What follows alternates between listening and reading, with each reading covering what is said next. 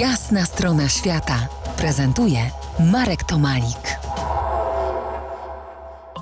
Gościem po jasnej stronie świata survivalowiec, przewodnik po amazońskiej dżungli, wciąż wolny ptak Emil Witt. Porozmawiamy o faunie i florze w tym ongiś i nadal trochę teraz zielonym raju. No, może niekoniecznie dla człowieka raju. Emilu, jak fauna, najpierw ta sporych dla ludzkiego oka rozmiarów. Co niewprawne oko może w tym gąszczu wypatrzyć? Dużego. Może być to kapibara y, nad rzeką. Choć od razu bardzo zawężyło to, mm, to ograniczenie, że niewprawne oko, bo kapibara często się chowa pod wodą i tylko głowa jej wystaje z, spod, y, spod wody. O, dla niewprawnego oka na pewno papuga ara. Może nie jest tak duże, ale za to kolory sprawią, że, że będzie ją łatwo zauważyć. Pierwsze duże zwierzę, jakie mi się od razu wyłoniło w głowie, to jest tapir ale też nie było go łatwo zobaczyć. Potrzeba było iść dwa dni drogi od indiańskiej wioski, bo tam generalnie większe zwierzęta są wystrzelane w, w, okolicach wiosek, więc po prostu dłuższa trasa jedynie pozwoliła zobaczyć tapira.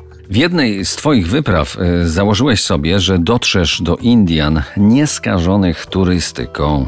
Y, romantyczne pragnienie jakby nie z tej epoki, jakby to się działo więcej niż 100 y, lat temu, tak ja przynajmniej to widzę. Powiedz tak, y, czy nie odbijałeś się od burty tych własnych wyobrażeń, czy y, że popadłeś w jakąś nierealną bajkę, realizując ten plan?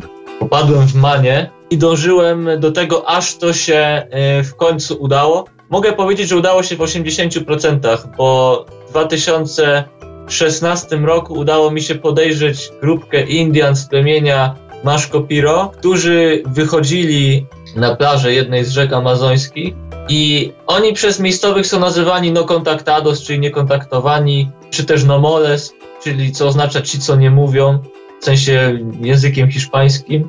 I jak ich zobaczyłem, to no rzeczywiście ubrania ze skóry, oczywiście trzech z nich miało jakieś t-shirty kompletnie wypowiałe na sobie, co Indianie z plemienia inne im wyrzucili na na ich y, brzeg rzeki. Czułem w pewnym momencie takie naraz spełnienie marzeń i naraz pewne rozczarowanie, dlatego że jak zobaczyłem tych Indian, to oni, oni nie wyglądali jakby byli w swoim sosie, oni nie byli, e, w, można powiedzieć, w pełni w swoim środowisku, tylko oni byli na brzegu rzeki z taką trochę nostalgią, żeby być już jednym z tych, e, tych plemion, można powiedzieć, bardziej cywilizowanych.